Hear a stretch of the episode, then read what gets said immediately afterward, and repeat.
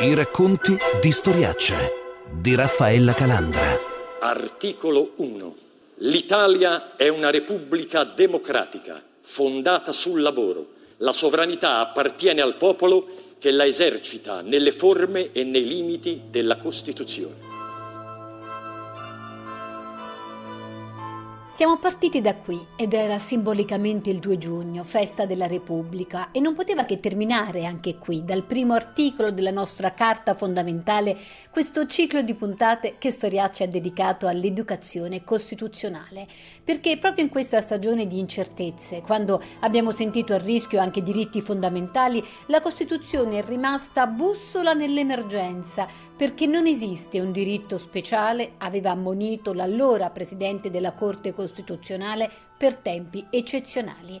E allora, arrivati all'ultima puntata, vogliamo ripercorrere in estrema sintesi questo viaggio con l'aggiunta di due nuove tappe, un viaggio affrontato insieme ai giudici della Corte e alle voci dei loro podcast che potete riascoltare dall'archivio di Storiacce sul sito di Radio 24. Siamo partiti dunque dalla nascita della stessa Repubblica con Marta Cartabia che allora guidava prima donna la Corte Costituzionale. Il momento fondativo della Repubblica è stato il 2 giugno 1946, quando il popolo fu chiamato a pronunciarsi direttamente mediante referendum sull'alternativa tra monarchia e repubblica e scelse la seconda. Nella stessa data si svolsero anche le elezioni per l'Assemblea Costituente, che iniziò i suoi lavori il 25 giugno 1946 con il vincolo di rispettare la volontà popolare che si era espressa nel referendum. Dunque, prima si decise tra monarchia e repubblica e poi si scrisse la Costituzione.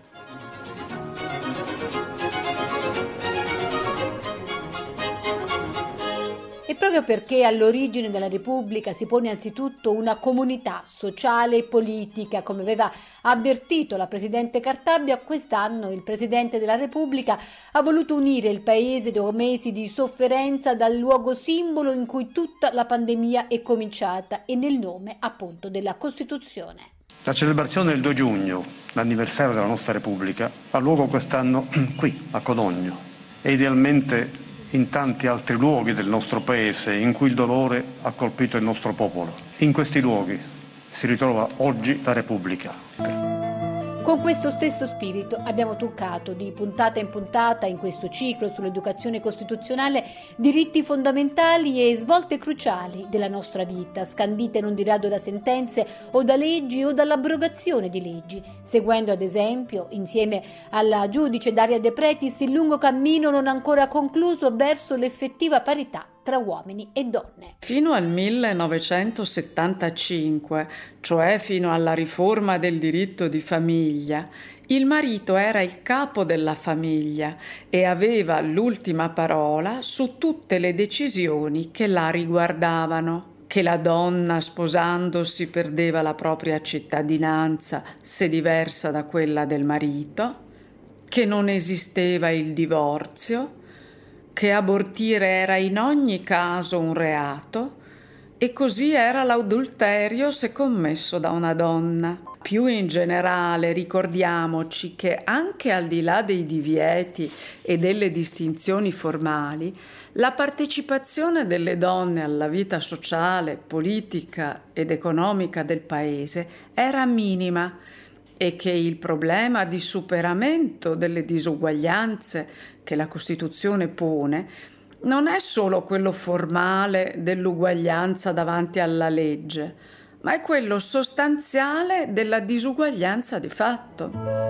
Così anche oggi, dopo esaltanti conquiste e non di rado brusche frenate, per usare le parole della stessa giudice, questo resta un cammino non del tutto concluso. Come lo resta, nonostante i grandi passi avanti, le importanti sentenze e un profondo cambiamento culturale, anche il rapporto col mondo del carcere che continua a rimanere per molti versi un paradosso, secondo il giudice Francesco Viganò. Se è vero che la missione essenziale della Costituzione è quella di proteggere i diritti fondamentali della persona, il carcere è, per la Costituzione, il luogo del paradosso.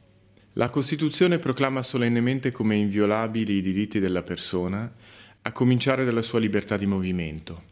e nel carcere, all'interno del quale pure trova applicazione la Costituzione, questi stessi diritti vengono drammaticamente compressi. Libertà l'ho vista dormire nei campi coltivati, a cielo e denaro, a cielo ed amore, protetta da un filo spinato. Il detenuto resta persona degno di rispetto da parte dell'ordinamento e da parte delle stesse autorità penitenziarie. Al punto che con scelta carica di significato simbolico, il legislatore del 1975, nel disegnare la disciplina dell'ordinamento penitenziario, ha prescritto che il detenuto vesta i propri abiti e non una divisa che gli toglierebbe l'identità il condannato resta titolare in linea di principio di tutti i diritti che la Costituzione riconosce a chiunque, tranne quelli la cui limitazione è connaturata allo stato detentivo. A partire dal diritto alla salute, che deve essere tutelato appieno anche durante l'esecuzione della pena con gli stessi standard che sono garantiti alle persone libere.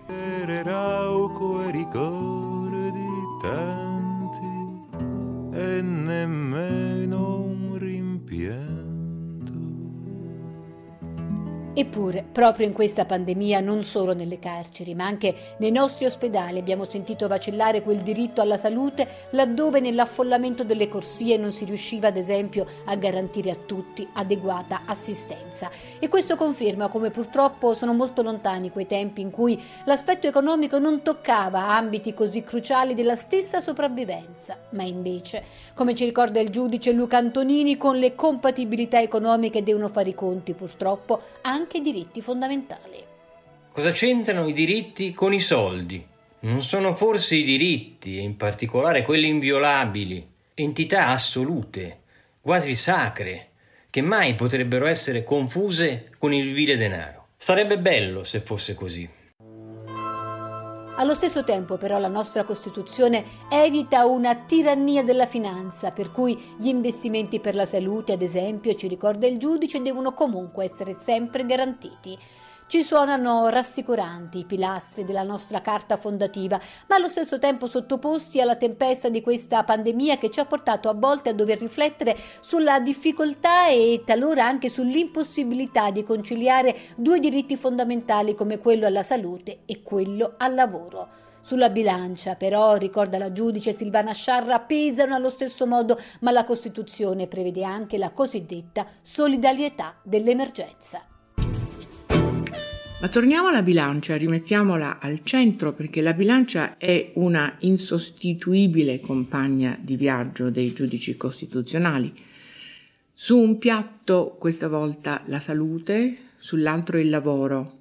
Tutti i diritti fondamentali tutelati dalla Costituzione si trovano in rapporto di integrazione reciproca non è possibile pertanto individuare uno di essi che abbia la prevalenza assoluta sugli altri.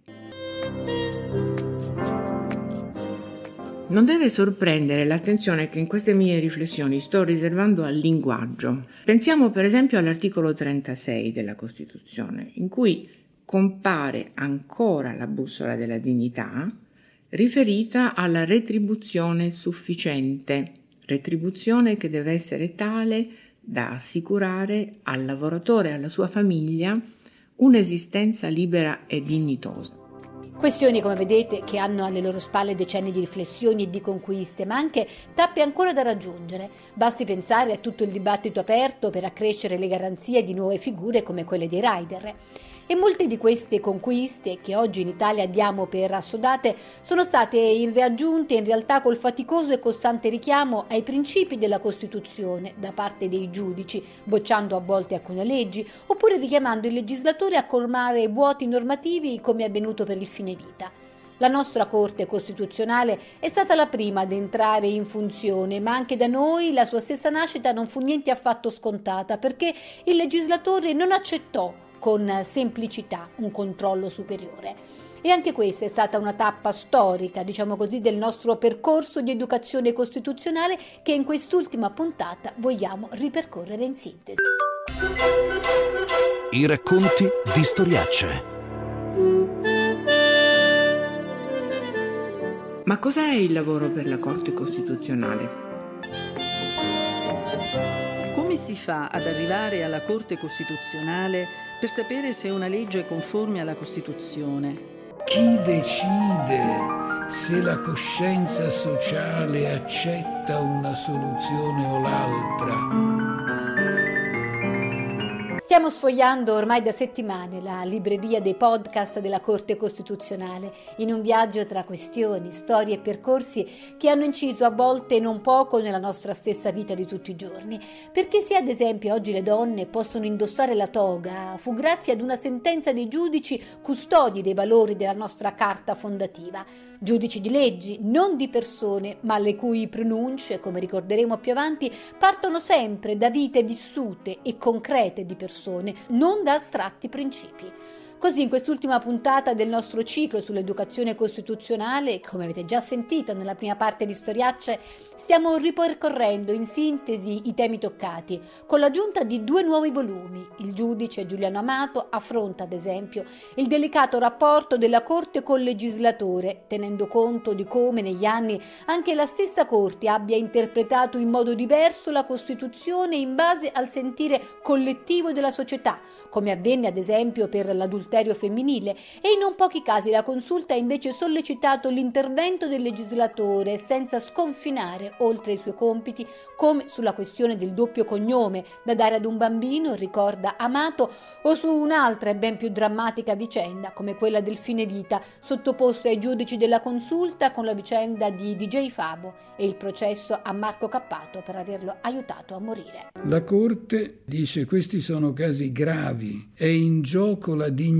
stessa di, di una persona che viene costretta a vivere non avendo più alcuna speranza di guarire e essendo afflitta da sofferenze gravi che nessun medicamento palliativo è in grado di lenire.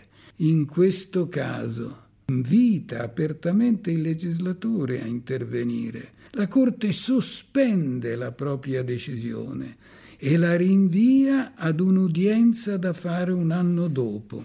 È esplicito il senso di questo rinvio, un anno nel corso del quale il legislatore dovrebbe intervenire.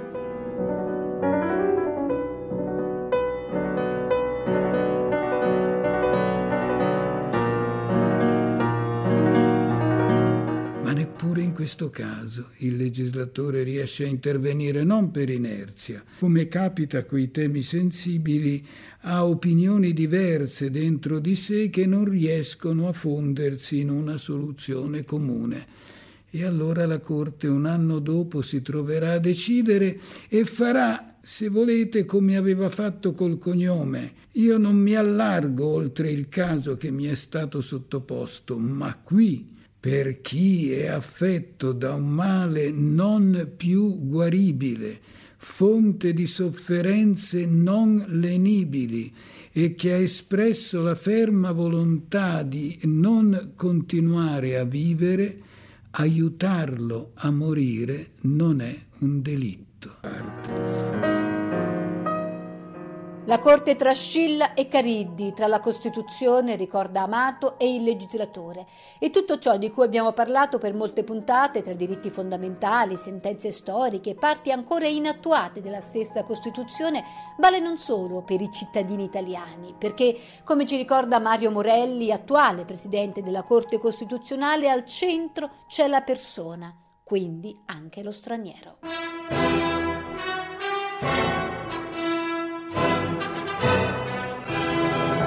L'articolo 3 che declina la pari dignità sociale e l'eguaglianza di fronte alla legge senza distinzione di sesso, di età, di censo, di opinioni e di religione, parla al suo incipit di cittadino, ma in realtà si riferisce alla persona indipendentemente dalla sua qualità di cittadino o di straniero.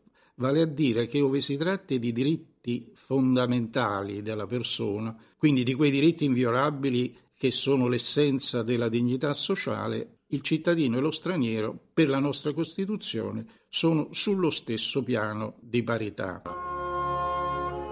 Dal lavoro alla salute, dall'uguaglianza delle donne al contrasto delle discriminazioni anche razziali. Come vediamo, gli articoli della Costituzione sono un riferimento costante e uno scudo per tutti noi. Ad essa ci si richiama però anche per l'ampio mondo del volontariato che riguarda 5 milioni di persone in Italia, come ricorda il giudice Luca Antonini nel suo nuovo podcast. Diverse sentenze della Corte Costituzionale incrociano il cosiddetto non profit cioè il mondo di quelle associazioni che non perseguono uno scopo di lucro. Forse non tutti sanno che oggi in Italia circa 5 milioni di persone sono impegnate in un'attività di volontariato. È un dato straordinario e che ha origini antiche. A Milano, ad esempio, nel 1200, quando la città contava 75.000 abitanti, già esistevano 10 ospedali nati dall'iniziativa privata. Si trattava di un fenomeno diffuso in tutta Italia. I Monti di Pietà, ad esempio, nacquero nel Trecento dai monaci francescani in risposta al fenomeno allora diffuso dell'usura. Possiamo ricordare che in momenti particolarmente difficili della nostra storia, questa tradizione, fondata su anime culturali diversissime, da quella cattolica a quella marxista, ha garantito assistenza, solidarietà e istruzione a chi rimaneva escluso. Ad esempio, le banche popolari nacquero come emanazione delle società operaie di mutuo soccorso, che dopo la pubblicazione della Rerum Novarum si diffusero con notevole rapidità.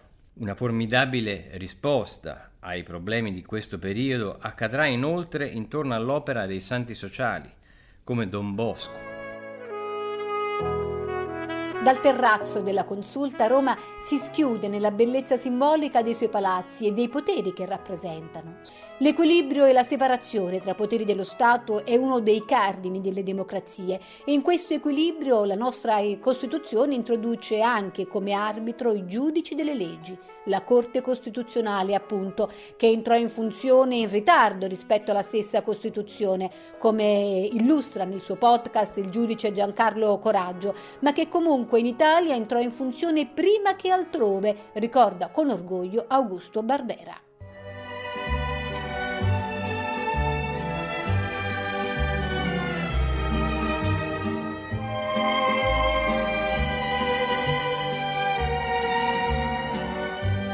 Il costituzionalismo moderno nasce all'interno, nel seno delle tre grandi rivoluzioni, quella americana, quella inglese e quella francese, che portano alla separazione dei tre grandi poteri dello Stato e l'affermazione dello Stato di diritto. Nessuna azione può essere svolta se non in base alla legge.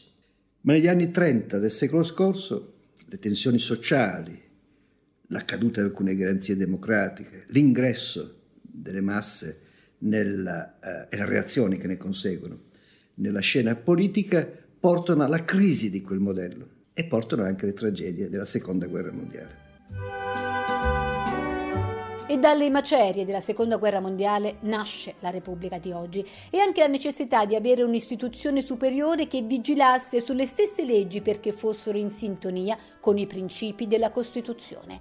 Questa è appunto la Corte Costituzionale, che comincia la sua attività con quasi dieci anni di ritardo rispetto alla Costituzione e con una sentenza che sancì il diritto alla libertà di espressione andando contro leggi fasciste, come ripercorre il giudice Augusto Modugno. La norma dichiarata incostituzionale era in un certo qual modo una manifestazione autentica del regime totalitario in quanto subordinava all'autorizzazione dell'autorità di pubblica sicurezza una serie di attività che erano libere, esp- libera espressione della manifestazione del, del pensiero, la distribuzione di volantini nella pubblica strada, l'affissione di manifesti o giornali, la comunicazione mediante altoparlanti in strada. La norma fu dichiarata incostituzionale per violazione dell'articolo 21 che proclama la libera manifestazione del pensiero. In questo percorso di educazione costituzionale gli stessi giudici ci hanno condotto anche nelle dinamiche della Corte, dalla sua composizione. Perché 15 giudici, ad esempio, si chiede Giovanni Amoroso. Fidare la nomina dei giudici della Corte Costituzionale per un terzo al Presidente della Repubblica, per un terzo al Parlamento in seduta comune e per un terzo alle supreme magistrature ordinarie e amministrative.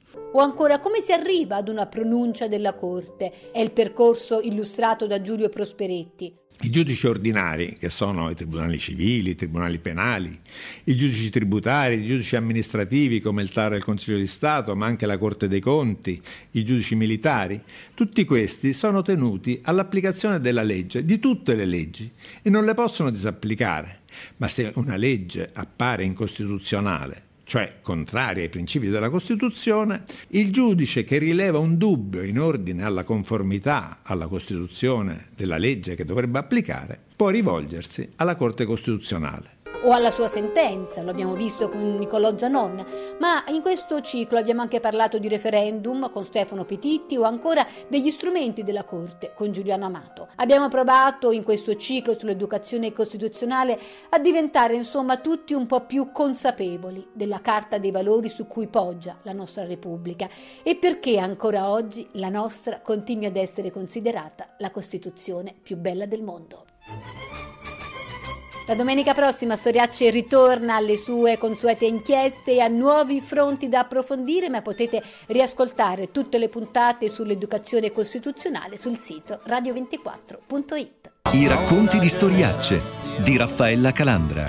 Per riascoltare questa come tutte le altre puntate in podcast, il sito è radio24.it. Fateci avere commenti e segnalazioni sulla pagina Facebook di Storiacce ci trovate anche su Instagram e Twitter all'account at Calandra.